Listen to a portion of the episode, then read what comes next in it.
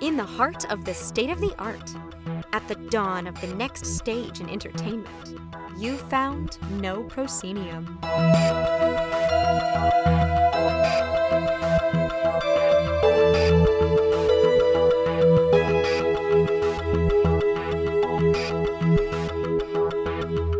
Indeed found No Proscenium, the voice of everything immersive. I'm your host, Noah Nelson, and welcome to episode 408 of our ongoing exploration of the immersive cosmos. This week, an old fashioned doubleheader as we check in on two very different events arriving in Southern California. First up, Carey Lovelace, founder of Visions 2030, will be on hand to talk about Earth Edition, a festival of eco consciousness, which is unfolding on the campus of CalArts in Valencia right now and features some of the same tech that is being used in the Sphere, which is about to launch in Las Vegas. Then, Sarah Mann of Madmann's Playground and performer and poet Katie Rediger join us to talk about Van Helsing's Dracula, their upcoming collaboration here in the Southland, which mixes circus arts and dining and turns the Dracula story on its head. Environmentalism and vampires. We contain multitudes. On the site this week, you'll find a whole lot, including reports from the Edinburgh and Philadelphia Fringe Festivals, our latest Immersive 5, which features guest Katie Rediger, and an updated call sheet. Now, EI this week is taking a break this week as we adjust to a new schedule. That, that new schedule's my new schedule. More on that at the end of the show. Uh, but we will be back next week along with what is going to be a pretty robust return of the review rundown, more from Edinburgh, and I'm sure a few surprises that I don't know about yet. Although hopefully not too many because I'm running out of time to do things. Uh, hey, um, this is how it goes. And it goes because of our incredible Patreon backers. And this week we have one new backer to crow about Tess Howsam, who is bringing our current backer total up to 427. Our goal for spooky season is to hit the 450 backer milestone. We need 23 more backers this season at the $5 level to make sure we keep the lights on and get us set to build bigger, better, and smarter in 2024. For those who have already gone to patreon.com slash no proscenium and shown your support, the best way to help is to share the podcast or one of the articles you found useful, like the call sheet, which lists professional opportunities in immersive on your social media platform of choice. We are always no proscenium, except on Insta and on Threads, which we are still on, where we are no underscore proscenium. You know where you won't find us anymore? X, because I'm done with it. As always, big thanks to our sustaining backers Samuel Mystery, Chris Woolman, Samantha Davison, Eric Shamlin, Elaine, Daryl, John Boulette, Cameo Wood, Jay Bushman, Jerome Joseph Gentes, Kurt Collins, Winthorn, Ryan, David Bassick, Richard Ayers, Lonnie Hanson, Lecker LeCool, The Ministry of Peculiarities, and Jan Budman. Hey, we're always on the lookout for community partners who are up for working out special deals for our backers. Hit me up at noah at noproscenium.com for details. Now, I'm going to give you an audio program note here. And the order of the show is first, it's Carey uh, talking about Earth Edition LA, and then it is Sarah and Katie talking about Van Helsing's Dracula. Uh, we actually recorded both of these interviews uh, on Thursday, uh, which for me is today, and and you might be listening to this on Friday. Uh, and for some reason, we couldn't get our usual system in Zencastr to work for Carey's interview, so we had to rely upon Zoom. So the audio quality is not all it could be cracked up to be. It also meant that we had, before we started recording, kind of a frustrating 10 minutes of trying to get everything to work. So I'm a little off my game, and that made Carey be a little off her game. But let me tell you, we get into it, and I'm really excited about what's going on on the campus. And it's a good conversation uh, once we kind of shake off the cobwebs of having to switch technological platforms. And that, my friends, is the reality of making a podcast in 2023. And now, without further ado, let's get into the show.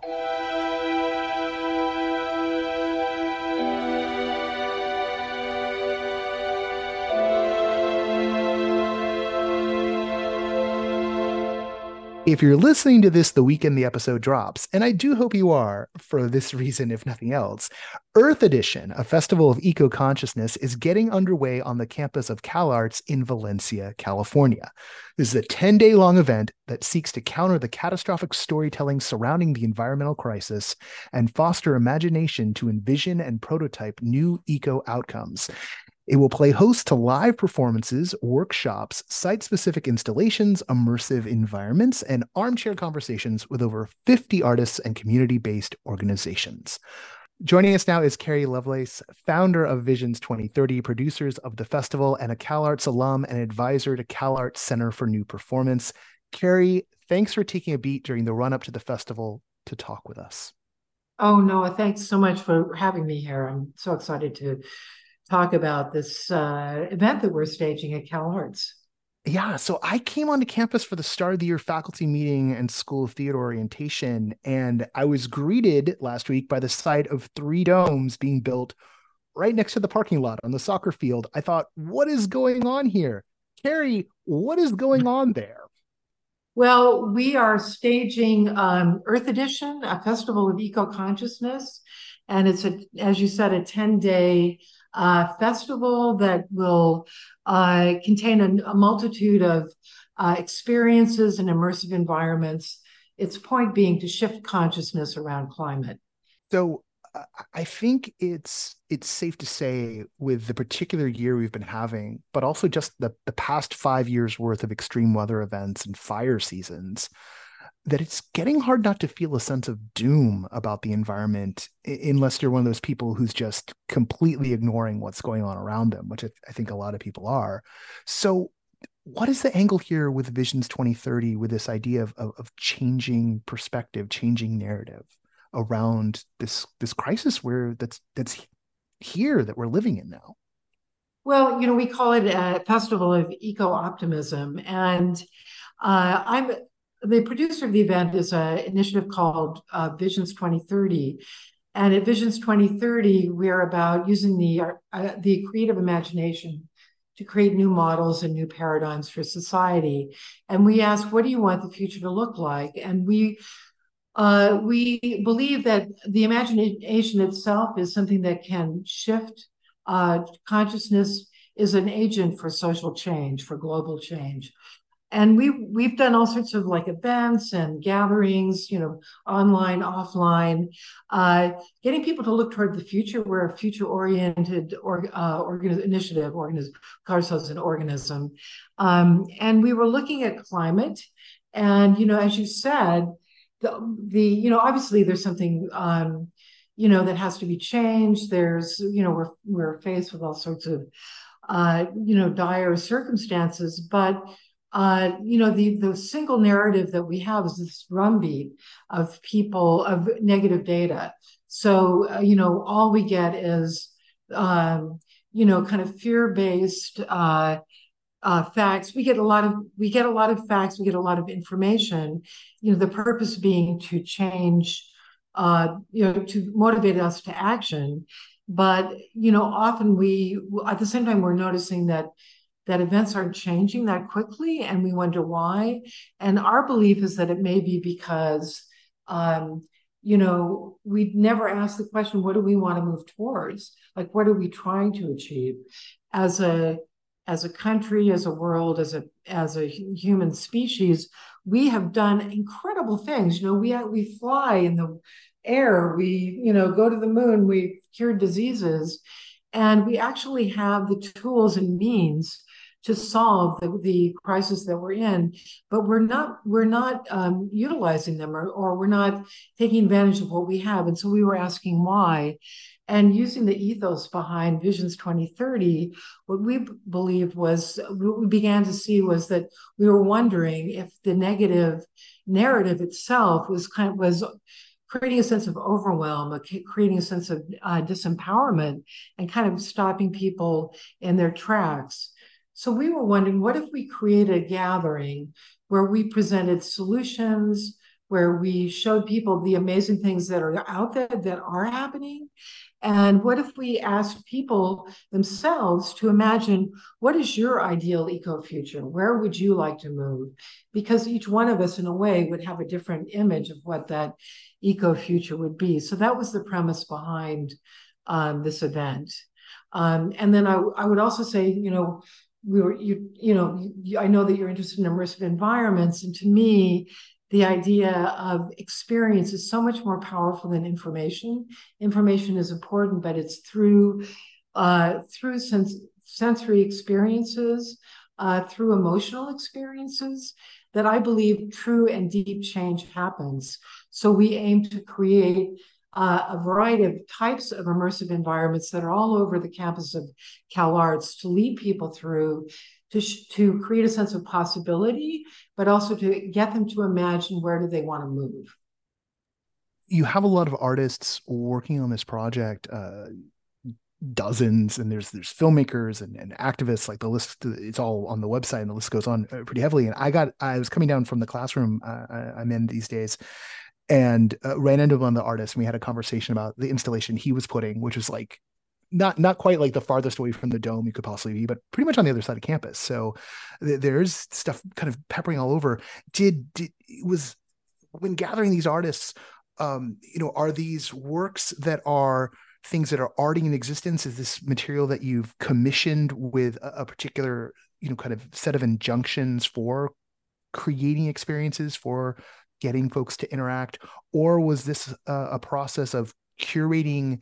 um, you know interactive pieces that uh, on the environment that you had already found out in the world well um, this event earth edition was put together by uh, members of the initiative visions 2030 so it's a multinodal um, event so different members of our team kind of curated or developed different aspects of our of, of this of this event of this festival. So we have a very talented curator, Vera Pedikova, uh, who gathered together um, works, artists that she identified. You know, her um, her desire was to create an intersectional gathering of artists, but the whole idea was artists who were dealing with solution oriented work. There are a lot of artists doing kind of what you might call eco art, that again is like you know painting a picture of the crises we face but these were artists that were were uh, the mandate was to find artists who are creating solution oriented arts we have all sorts of amazing people like uh, lauren bond who's kind of you know diverting the la river to cleanse the water and to create to deliver um, clean water to you know uh, all areas of la we have um, Ruben Ochoa, who's organized food carts all over LA, vendors. Um, we've got Betty Beaumont, who's worked in the world of the field of eco art for many, many years. We've got the members of Crenshaw Dairy Mart who are building something called the Abolition Pod, which is uh, a space for healing and for mental health cleansing. They they weren't able to build a pod there, but there are kind of plans of things that they're uh, they're going to they plan to do all over the country of these spaces for uh, people to gather and um, you know and a safe space to gather. The space itself has plants by local growers in the LA area. So there's all sorts of different types of artists um, doing installations, both uh, site-specific installations on the campus around CalArts, but also in galleries inside the um, CalArts structure. What is giving you hope in the eco space right now? Um, be, to kind of come back to that theme of it feels like you know the prevailing sense of doom is dominating the conversation and i and i know the festival is designed to to to, to cut against that current but what what points are are you seeing uh, that that maybe those of us who are you know looking through the the glass darkly aren't seeing? Well, I mean, I think in any phenomenon in life, in any event in life, you know, life is complex. So there's always, you know, difficult things and there's always positive things. So, and the point is for us in the, the world of climate is how do you make change? How do you bring change? And my, in my experience, you bring change when you have hope and a sense of direction and a sense you want to aim towards. So you can take any like event and say, oh my God, everything's falling apart. But that's not really very, it can be motivating, you know, sometimes like, you know, the house is on fire, let's get out of the house. But it also can be disempowering when it feels so overwhelming. So it's not a question of like, um, you know, what gives you hope, but it's a question of empowering people to find hope. So I would just say, in terms of hope, you know, there are discoveries happening all around us that, as I said, could could you know clear the air clear the water they could create sustainable communities that could create equitable um, equitable uh, an equitable society. And there are people working on that everywhere. It's a question of seeing that bring those people together and um, and getting people to believe as a force that we can move forward. Like, you know, the in the '60s, I was happened to be around in the '60s, and there was, you know, you could see the force of collective action, like how powerful that is. And you know, I feel sometimes that that uh, you know we're we're in such a capitalistic I, you know, time. In so many ways, I think there's something really powerful about capitalism, but it also can create, you know, I, I think that capitalism profits in some ways off of fear and anxiety. And I feel like sometimes we're victim to being manipulated by a negative, you know, narrative that's that's fed to us because it, you know, creates clicks on social media. So I feel like I want to, you know, spread the word of, you know, like free yourself of that and see what the world really is, which is full of hope. I think a lot about the the tenor of the culture and and how it's changed, and particularly around environmental issues. Uh, and and sometimes I feel and and and and I love your perspective on this. Sometimes I feel like I guess where I'm sitting right now, like I'm I'm to be uh 50 in a couple of years. Uh something I don't like to say uh for all kinds of reasons, but it's true. Uh, it's going to be and and I remember being uh you know middle school or or you know late elementary and and being aware of Al Gore being sort of for a hot second the sort of face of the environmental movement and uh, you know that that that period happened both before he was vice president and like after he had you know after you know 2000 happened um with an inconvenient truth. And and it felt like you know in the 80s when i was a kid it, it felt like there was this moment that maybe that was when we could have done something and and and then like a swing and a miss. And and just the way in which there've been these kind of like rhythms back and forth of like people coming together to create change and then sort of the system of of profit you know kind of pushing back against that and be like oh no we're going to make some money here. So you, you can you can only change so much. Or putting the the onus on you know people to take individual action when systemic change is kind of the thing that's going to have the the, the broader impact is that how you read the room or, or you read the, read the, the the state of things from a different angle uh, from from a, maybe a wider perspective having seen how things were in the in the 60s like i think sometimes people my age can romanticize that era and think that things moved a lot quicker and that the that the social change movements had a faster impact than than maybe they did well, I mean, I, I just want to go back to uh, well, I um, there's a lot of questions in there. yeah, sorry, it's it's, it's a lot. It's kind of this. Um, it's, it's this I would say, me, right? You know, I think. Yeah, I mean, I think the thing. I I think the thing. The '60s were were a romantic time. There was a lot of change that happened fast, and then people thought the change had happened, and then mm. they went went to you know to make money and stuff like that. And what we learned was, you know, you have to keep working at change. It's it's like um, you know what the arc the arc of uh, the well well now the, the, the, the arc of the universe bends towards justice right but that doesn't islam yeah. islam, islam but it bends, right but it bends yeah. and the islam part is really the, mm. the the key part because what we didn't realize in the 60s was just that you it it may come quickly but then you have to keep working at it but i i feel like um you know i think the thing that's important to talk about is that we can make change at any time like we collectively can make change right this second and it's just a question of like believing that and working together to do that. And I think what's really powerful to me about this festival, I was just, you know, I, I want to talk a little bit about the Lumisphere,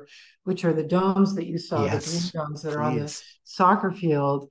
I mean, the point of that, we worked with this amazing team called Minds Over Matter, and they uh, specialize in immersive projections, uh, they've done projections on the Vatican, on the Empire State Building. They sold their uh, inner software to MSG during this immense two billion dollar dome in in Las Vegas, and we we collaborated oh. with them to create this environment, this immersive environment that leads you. It's almost like a guided meditation, but it's it's visual sort of to to dream your ideal eco future and then in a there's so in the first dome you're oriented about where we are the challenges we face and there's kind of a big glowing um, kind of campfire like globe structure that sort of talks about you know our challenges but then our possibilities then you move into a second dome which is a huge immersive uh, sphere where you lean back and you're just surrounded by like this just uh, powerful Im- abstract imagery that takes you on a journey, takes you kind of blasts you off into the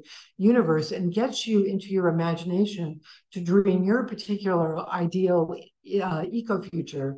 And then in a and it is it's like an opium den without the opium. It's like kind of amazing. And then in the third dome, through AI, you are you with a tablet, you translate your ideal eco future into this huge LED image um, through a series of prompts. Uh, you kind of like put in the prompts, and then your ideal eco future as a visual image is rendered on these screens that are there in a gallery and that you actually have on your phone.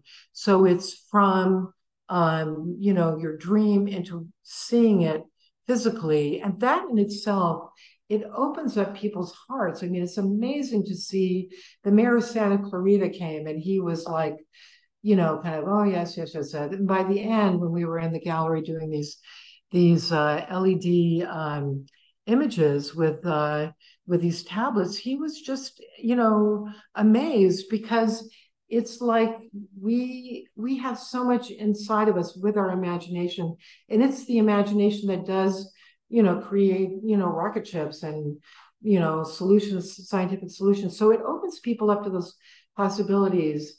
And then there's after these domes, if you want to, there's a, another structure called the mentoring tent, where if you want to find out how to take your eco dreams and translate them into reality, you can go there and meet with a guide who will, you know, sit with you, uh, ask you what you experienced in the dream domes, and then help you develop action steps. And there's a database there for you to trace through resources you can hook up with. There are field experts there you can consult with to see if they have they can help you guide you on your way. There are armchair chats with, you know, Karenna Gore is one of the people who's going to be beaming in to talk with us, but all sorts of the Sierra Club, like all sorts of uh, people from um, you know, all over, particularly Southern California, but all over the country, kind of there to show you different options. If you want to take action, this is the way to go.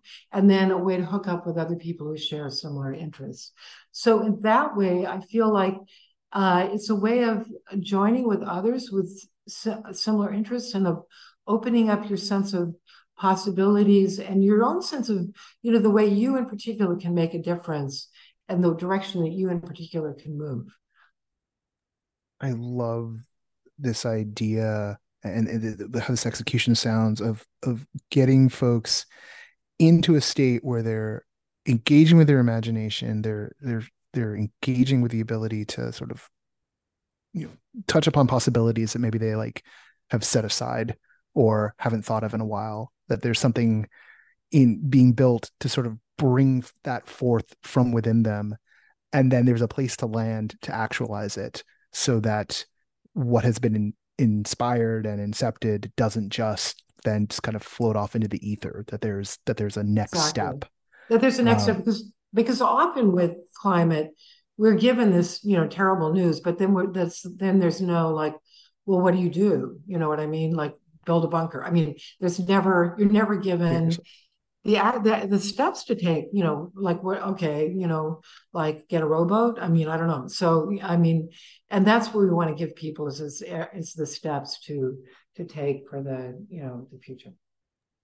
Carey it already from the outside looks tremendous. Knowing what's going on on the inside it sounds tremendous. And what's great is that folks have 10 days if they're here in the southland to make their way up and check it out and maybe uh, get their perspective on what's happening in the environment uh, realigned uh, here uh, and to start thinking about the future in a different way. So can I can I just yeah. add a couple of things that we did not talk about because there's oh, also oh, sure.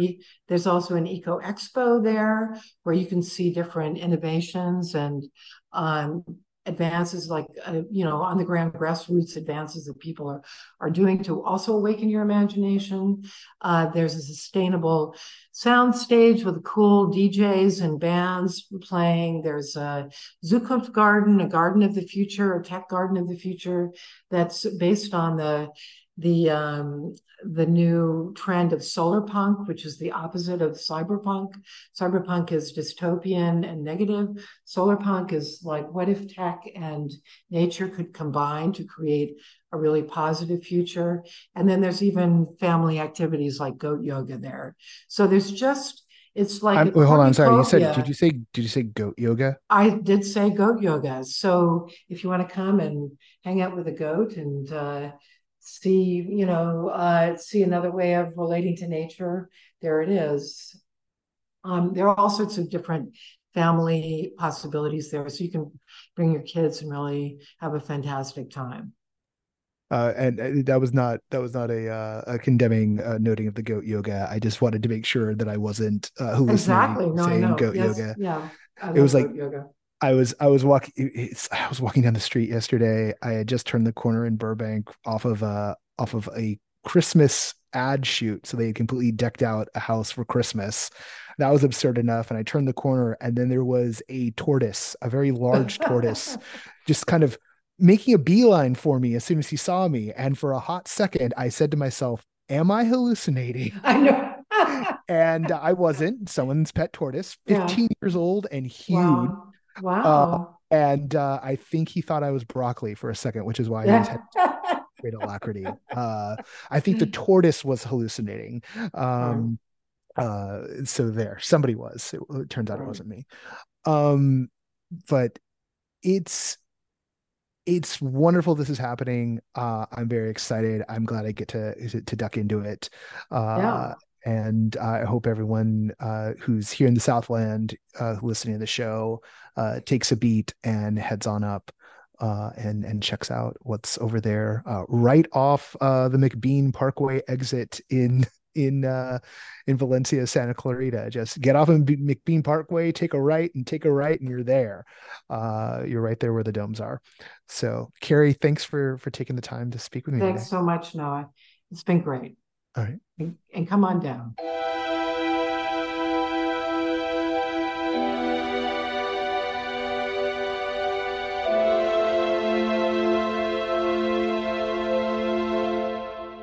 Joining us now are Katie Rediger and Sarah Mann, the directors of the upcoming Van Helsing's Dracula from Madmann's Playground here in Los Angeles, billed as a poetically sapphic interpretation of the Gothic story Dracula with a three course meal.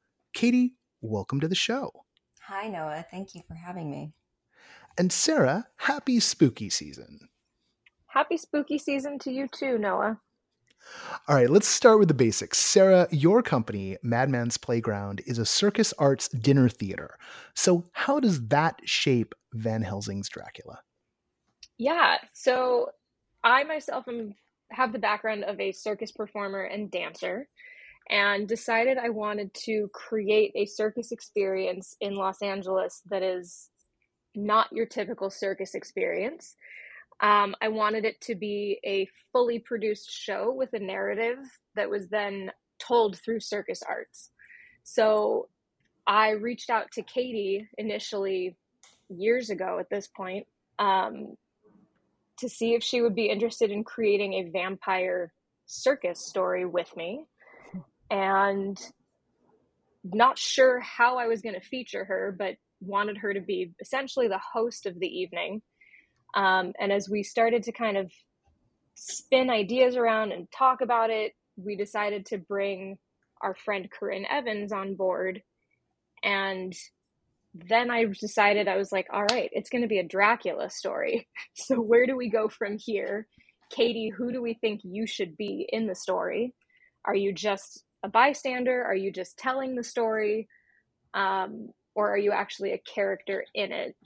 And as we started to you know develop the idea and the three of us having multiple conversations decided katie would be van helsing and she would be recounting her experience with the countess dracula so we decided to make it um, a female lead show and then as katie and corinne further developed the storyline decided to make it an entirely female cast circus show which is rare in the circus world to see a full female circus.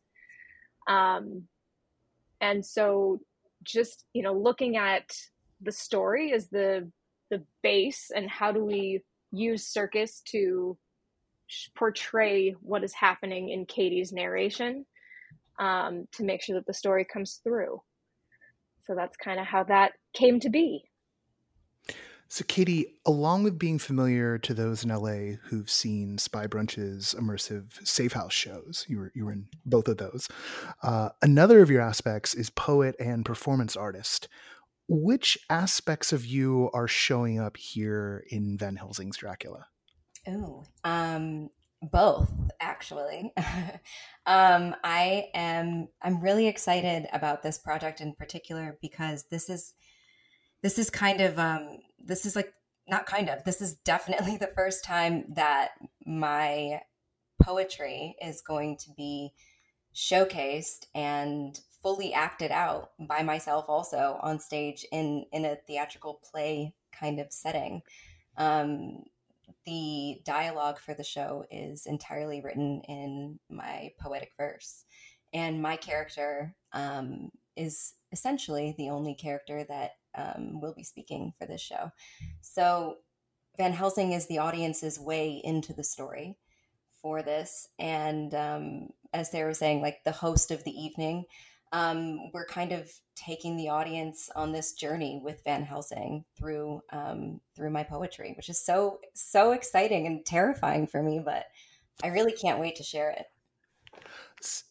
Now, with circus and, and dinner theater, and, and some of the visuals and, and the video I've seen of, of the show as it's in development, there's there's a lot of spectacle going on here.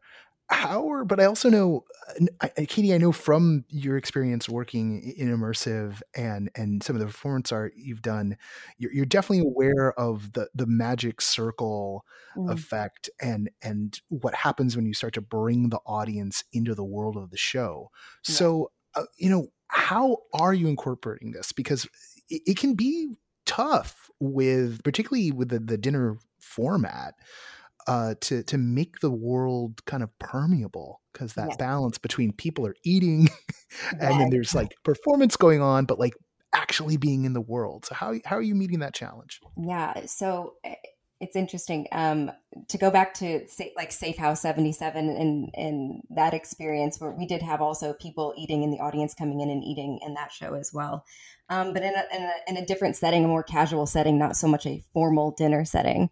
Um, we we're really trying to make the audience feel like they've been invited to this special event. Um, not that they're just coming to see a show, but they've been invited to this very special event where they are going to be um, serenaded for the evening, and they get to they get to eat as well. We are breaking up um, the dinner service and the actual scene work. Um, so there will be di- dinner service won't necessarily be happening in the middle of a scene. You're not going to be missing um, a scene because dinner is being served. Um, but oh, uh, oh, good. Or, or the reverse, trying to trying to chew something and have someone emote directly in your mm. face, which I've had happen a couple of times, and yeah. I'm like, this doesn't go well together. Yeah, yeah, to be a little bit much. Yeah, this filet mignon and your monologue are not well paired. Perhaps you could try some wine instead. Um, You're definitely giving people some room to breathe and some room to eat. Absolutely. Yeah. Sarah, you were just about to say something. Oh no, you're good.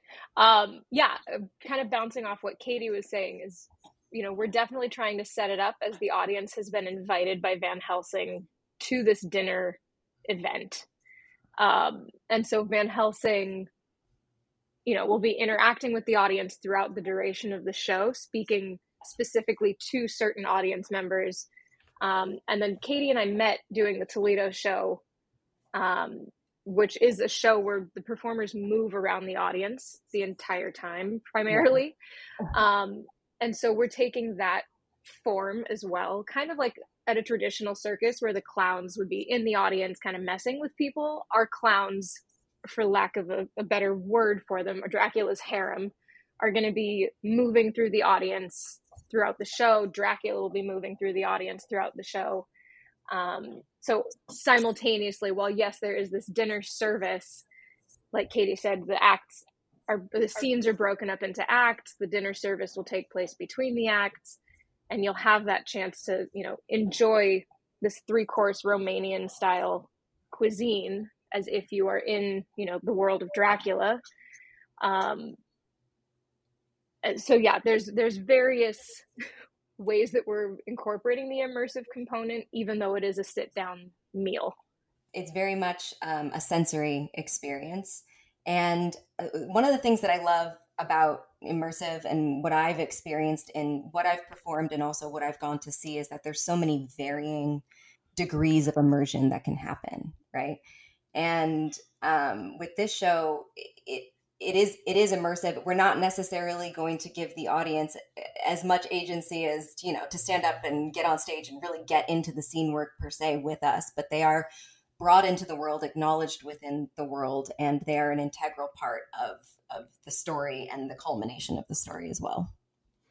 I love that you can identify with specificity where you've dialed the audience in on there mm. um, because there is a range of agency that can happen in immersive shows but if you've if you've so long as you've done the homework of casting the audience and you know who they are in the world then it gets a lot easier to take them on whatever particular form of journey it might be um, and and that's yeah just i'm i'm not everyone comes onto the show and is able to articulate it cleanly. So like I'm just like and I'm in the middle of like teaching this stuff for the first time to like students. So it's like really on my mind about like who who's got the language and who doesn't, you know, out, out there in, in the wide uh, immersive verse.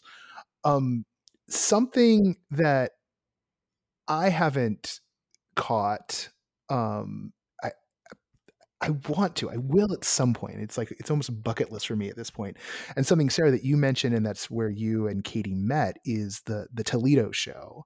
And I've I've caught clips on Insta for years now, so I, I've got a bit of a sense of of what it is. But for those who haven't uh, even done that much, uh, could you give a sense of, of what the vibe is, and particularly how that might echo a bit in what you're doing here? Oh, that is a tough question. The Toledo show is a very hard thing to explain. I will give it my best shot. Um, so Toledo is his background is as a dancer, but he has transitioned into a singer storyteller. Um, the majority of his show comes from a space of improvisation where the musicians are improvising. He is storytelling kind of t- in the form of Tom Waits, um, where part of it is kind of spoken storytelling, sing, sung. Some of it has melody, some of it's more just like this raspy smoker's voice. Um, and then the dames, as he calls them, his dancers, performers, are acting out whatever the story is that he's telling. Um, and that is also improv based because nobody knows what's going to happen until the song starts.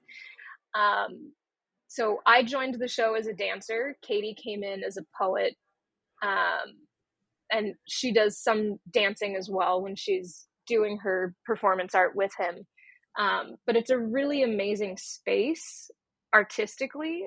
I think it's it's a little daunting when you first join the show, but as you start to kind of find your footing, the ability to sort of improv on the spot, not knowing what song you're getting, not knowing who else is performing with you, um, what's going to happen in the space, and because you know there's a few different versions of the show, but we're instructed to kind of move throughout the space and if there's an audience member like lay on them. Who cares? They're there. Um you know interact with them use them as part of your you know speak directly to them and katie's you know when katie's doing her art she you know pinpoints people in the audience to direct the words to. As a dancer you figure out okay who can i dance on? Who can i you know grab their face as i'm moving? Um, you know, we're not going to be quite as up close and personal with Van Helsing's Dracula because it's a new format, trying to kind of get our footing. But it's it the Toledo show is something that's it's very hard to explain. You do kind of have to experience it. It's a little jazzy, sometimes it's funky, sometimes it's really just melodic and twinkly for lack of a better word um i don't know katie do you have any other thing you could add to that yeah i mean toledo also because it's so heavily improv based he also will you know see people in the audience that he wants to make the song about right now and and brings the audience members into it in that way sometimes too which is which is really cool um yeah true yeah he's like he's a magnifier of of uh of of really interesting artistic people. I, I joined that show in 2017 with my poetry, like Sarah said, and I I didn't really know uh, what my artistic voice was at that point in time. I, I went to CalArts. I was uh, an actor, and I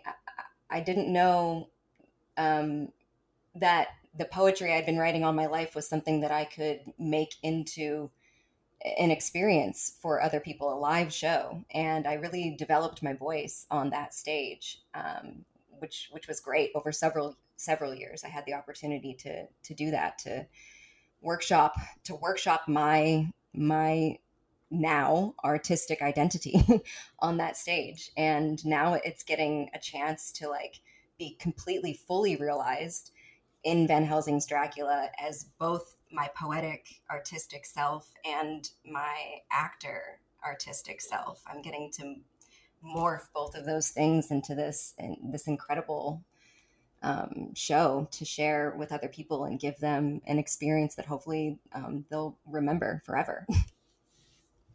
yeah, I think that's a good point, Katie, because I definitely, you know, I saw you as a poet with mm-hmm. Toledo mm-hmm. Show way before I ever saw you as an actress with Safe House 77. Yeah.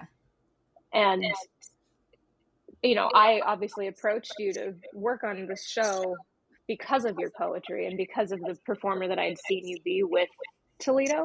And then to see what you could do outside of that with Safe House 77 or with any of the other kind of immersive stuff I've seen you do is it's cool to be able to have the opportunity to have your words shape an immersive show. You know it's something i've been thinking about for a long time so it's cool to be able to showcase that. Why vampires? Why dracula because they're sexy uh, um yeah so i think so my similar to katie's journey of like finding her artistic voice i think i truly found my artistic voice through toledo um which is a more sensual show. Um, and I really liked the idea of having kind of an adult circus show. And so when I was trying to figure out like what would this first thing be, um, you know, I was reading all sorts of stories and watching all sorts of movies and shows and just kind of looking everywhere that I could for inspiration. And I came across the BBC three part Dracula show. Um, and when I saw this BBC three parter, they had Van Helsing was a nun. And it was the first time I'd ever seen Van Helsing hmm. depicted mm. as a female. Um, and Dracula is a shapeshifter. And so it naturally kind of made sense to me to have Dracula be this aerial contortionist, sort of able to do multiple things as a circus performer. Um, and I just loved the idea of having a female Van Helsing and a female Dracula because I haven't seen it done before. And at the time when I approached Katie, I said, I think I know what our show's going to be. I said, I think it's going to be Dracula. And she at the time goes, Oh my God, I'm writing vampire poetry. Like it was this just perfect moment of she was in a vampire space and I was inspired by this BBC three parter. And I said, Vampires are sexy. Like, why not make this kind of sensual Dracula show? and that's how that came to be. Yeah, I am. Um, I'm a horror lover myself, and also have just always kind of had a thing for vampires. And yeah, I was, I was quite literally in the middle of writing a poem that was inspired by um, some sort of sexy vampire um, interaction, and so it was really serendipitous. It was, it was just, it was perfect timing, and I was already in that mindset. I already had those kinds of creative juices flowing and and we just got we got to work. This is making me want to ask both of you if you've caught up with uh, the AMC version of Interview uh, that was running last year. I did. I think maybe isn't maybe it's even in its second season right now because I, I I only fell off by accident. I think it's because I was like watching it through like Spectrum and not AMC proper. But Katie, you said you did. Yeah, I, I definitely want my my boyfriend and I binged that show. it was really good. I actually I actually really enjoyed um, the remake. I, I was I was into it. Um, I don't actually know if the next season is out myself either, I don't have AMC anymore. We literally got AMC just to watch that show. yeah, they, they, moved over to Max, but I dropped Max after Succession because they started calling it Max and they didn't call it HBO Max anymore. I refused to own buy something called Max. uh, I was just like, no, you can't make me. Uh, although there's a bunch of stuff on there that I do want to watch. It's getting a little frustrating, but that, yeah, I was I having been someone who like read like the first couple of books and who was like really really into vampires in the 90s like that was that was core part of my identity. Like i was so happy with what they did with that show because it was it was it was fun for them to take it as like we're going to reinvent this. We're going to we're going to question the narrative. And then they also got freaking Eric Bogosian like in there. And i'm just like oh what? What? Um so yeah, glad to see it sitting. And and that was Noah's vampire moment. Sorry. Everyone um, has one. Everyone has a vampire moment. So oh yeah, there's like I was. So I used to. I used to think. I, I don't think I think this anymore. Uh, but maybe, maybe maybe it is starting to happen again. Actually, you know what? I think it's happening again, and, and maybe it's happening in AMC. That that there was a natural cycle uh, of our culture was was the eternal uh, switching of roles uh, uh, in, in, in dominance in in pop culture between uh, vampires and zombies as to which type of undead were we focusing on. And and vampires had their ascendance in, in like from like the mid 80s deep into the 90s and then kind of like zombies came back around at the turn of of the the century and then just kind of like held on for so mm-hmm. long. Yeah, you're right. And and I was annoyed because like I'm much more of a vampire person, but I also think it like speaks to what what cultural anxieties we're we're we're manifesting, right? Like yes. vampires are really ascendant, particularly during the AIDS crisis. because of all of our anxiety around sex, all of our our our all, and then there was also you know a lot of stuff about class consciousness gets roped into vampires and you know the the wall street you know blood sucking you know you know brooks brothers suits guys like mm-hmm. all of that was there uh and so the vampire was everything for for that for gen x at that point in time and then yeah, zombies, man. There was just too many zombies for too long. But it feels like vampires are making their comeback. So it really oh, does. It definitely I mean, does. It really does. And I feel like like when we like 2 years ago when we first started throwing this idea around, maybe not as much, but then all of a sudden I'm like the closer we get to the show, the more and more I see Dracula vampire, Dracula like just everywhere. There's it's popping up everywhere right now and i'm like what is, what is this energy this like surging energy around vampires that's all of a sudden happening like right around the time that we're like getting ready to launch this show it's pretty cool yeah, yeah. i think it's I think it's more than just you noticing it because you're primed to see vampires as you're doing the show. Like I do think there's something culturally mm-hmm. happening, um, which I'm grateful for as someone who likes vampires more than he likes zombies. Absolutely. but also in that I do feel it is linked to these these specific kind of cultural subconscious stirrings about where are our anxieties, what are we concerned about, and and our and and that, that in the back of our brains we're working on it, yes. and, and that that that dual thing of like infection mm-hmm. uh, and uh, and and p- class power, and and so yeah, I don't know. Um, sorry. just, no, not at all. Don't be sorry. Oh yeah, that's a great Don't, point. Yeah, I just I can I I so some people know I can talk about vampires like all day. It's uh, it's almost a disturbing trait. Um, and particularly I can do it all day. What does that mean? That I can talk about them all day and not all night? No, um, no. Anyway, uh, uh we should fix so, that. Oh, come to the show. Uh, we'll fix that. Was that an offer? Uh, I don't know if I'm ready for that. Uh, anyway, uh, we'll negotiate later. Um, so, okay. Speaking of coming the show, uh, when I gotta, I gotta dismount before I lose my immortal soul here. So, uh, where, where, when, how? but we all know why vampires. where, when, how? with Van Helsing's Dracula. For those listening at home. Kate, do you yeah. want to answer that one?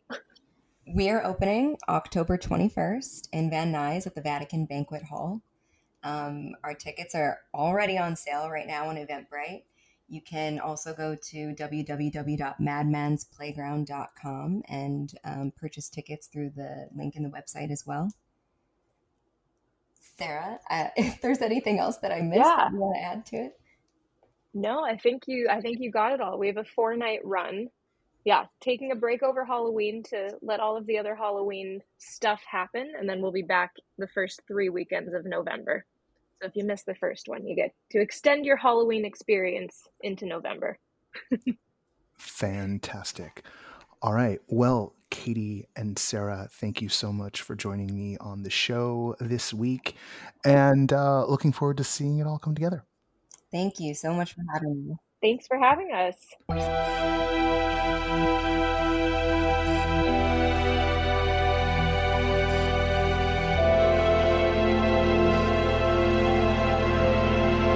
Once again, I want to thank Carey and Sarah and Katie for being our guests on the show this week. Check the show notes for the relevant links to their work. Uh, you can find some other stuff in the show notes. Uh, a link to the call sheet. Uh, there's a fun listing in there right now. Uh, the Speakeasy Society here in Southern California has announced casting for a new project that's going to be down in Costa Mesa this winter. Uh, so give a gander to that. Speaking of winter, because you know it's the beginning of spooky season, so it's time to think about Christmas. Camp Christmas is coming back in Denver. so if you were wondering what you should be doing uh, during the holidays, uh, maybe uh, swing through Denver and check out Camp Christmas uh, as it returns. Uh, always, always happy to see Alani and company uh, back at it year after year. Um, this week did see me skip uh, everything immersive this week. I fell behind the count uh, because of uh, the class. Um, as I mentioned in the interview with Carey, uh, it was uh, just over a week ago that we had faculty meeting and orientation for the students up at CalArts. I'm I'm a professor now. Um, I I only say that because one of the students wrote in Professor Nelson, and I'm just like, okay, well, it's happened now. I've I've I've crossed that threshold, and uh, this fall's going to be. There's probably going to be a few more disruptions in this schedule. Hopefully not for the podcast. I try to. I try to. I feel like obsessively compelled to get the podcast out, but there are a number of things going on. So one, uh, this CalArts class, and what's what's kind of what's really cool is like as I try to distill all this stuff down uh, to communicate, not with not with students who are uninformed. Like that was one of the rad things was that some of the students had seen shows that I thought like no one else had saw. Um, so there's like, yeah, Fringe 2019, I saw this thing, or 2018, and I was like, like no one saw that, uh, and that was that was absolutely rad. So there's there's a common language there, uh, but part of the the job is to you know uh, give this all some structure, and that's that's making me look at things differently. Uh, to try to communicate it in a different way. And you're going to see some of that get reflected here in the show. And I think that's going to start um, it's gonna it's gonna be a good thing for all of us. Uh, but I'm also in addition to the class every week, I'm doing like a fair amount of travel suddenly. Um, so at the end of this month, uh, Lucid Immersive in Singapore is bringing me out to talk at the Lucid Immersive Summit. And that's on the 29th of September. I leave on the 27th. Uh, it takes that long to get there. Um, and uh, and then there's the whole like international dateline thing.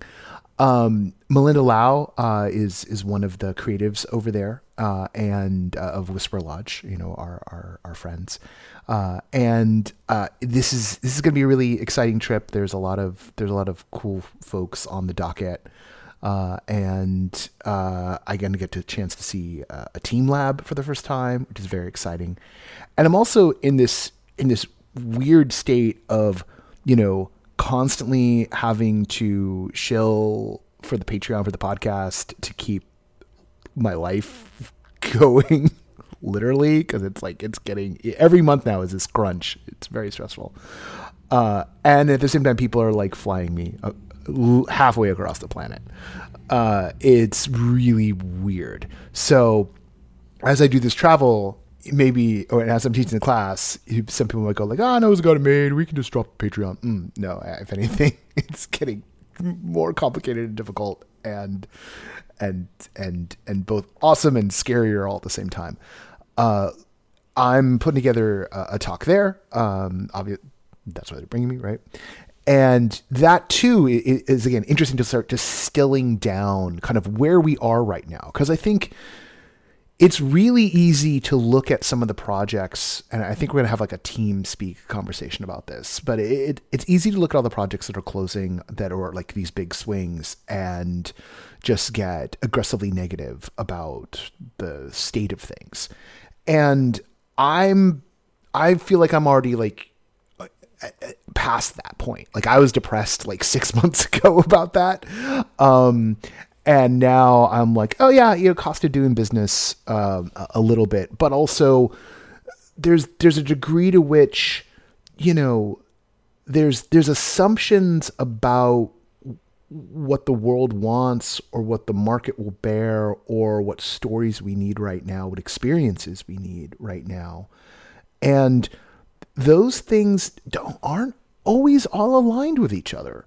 Um, and we're still in this space. I, I, this this is the thing. This is the thing that's that's ironic to me. As I'm seeing folks in other parts of the entertainment industry, other parts of the arts infrastructure, um, also freak out about the way things are at the moment and and that so much is not working. I am reminded, and I think I talked about this maybe a little bit last week, or talked about it with somebody. Um, you know, reminded of the fact that we have gone through this profound change as a society that, that honestly we we don't really acknowledge, right? Like we're very good at ignoring the changes that the pandemic has wrought, the losses that it's created, and and the the different weights uh, that it puts into our decision making on, on a day to day basis. And the one thing I do know is that people need to connect with each other still and not electronically. And they seek that out. They risk sometimes everything for it. And there is there are few things more rewarding. Um, one of those things that is equally rewarding is getting a good book and a cup of coffee and going away from everybody and having nothing but the squirrels and the birds as your friends. But aside from needing that part of yourselves filled as well, this drive to connect, this drive to have a place to do so, uh, is increasingly what the core value of this work uh, appears to be to me. Um, and connection that is not just mundane but is novel, unique, is is a peak experience, or is uh, something that feels like getting to see on on the other side of the veil. Uh, something about novel about the way the world works. Those are some generic words. Sorry, this rant is uh, is kind of petering out a bit. It remains all of this remains this this glorious mystery, and and and that's what's great about it. This is something I was thinking about last night as as I, I get into you know what I'm going to talk to folks in Singapore about. You know, as as we professionalize, as investment money comes in, as folks look to turn what they do into you know businesses that can be replicated we need to remember that experience is not product, that it will not be commodified, that attempts to commodify it cut directly against the grain of what makes it valuable. Um, this is about creating unique moments in time. You can create a really good machine at making those, right? A process that creates that, then you're doing it right. But that's different from making something that's just going to cookie cutter stamp out the same product over and over and over again. So, gotta be gotta be meditating on that for, for a bit as that coalesces into something. Uh, I got all of a week before I got to deliver the PowerPoint. So, uh, along with uh, the assignments I got to devise and uh, the articles I got to write and the, the, the, the, the admin, endless, endless admin for everything and everyone. All right. Uh, I'm doing this Friday morning. I haven't had a coffee yet. I'm going to go uh, do that. Sorry, I just scratched the mic. Uh, I'm not going to retake that. So apologies. Uh, let's do the end of the show. Uh, the associate producer of this podcast is Parker Sella. Music for No Proscenium is by Chris Porter of the Speakeasy Society and Solar the Podcast. Special thanks to Siobhan O'Loughlin for voicing our intro.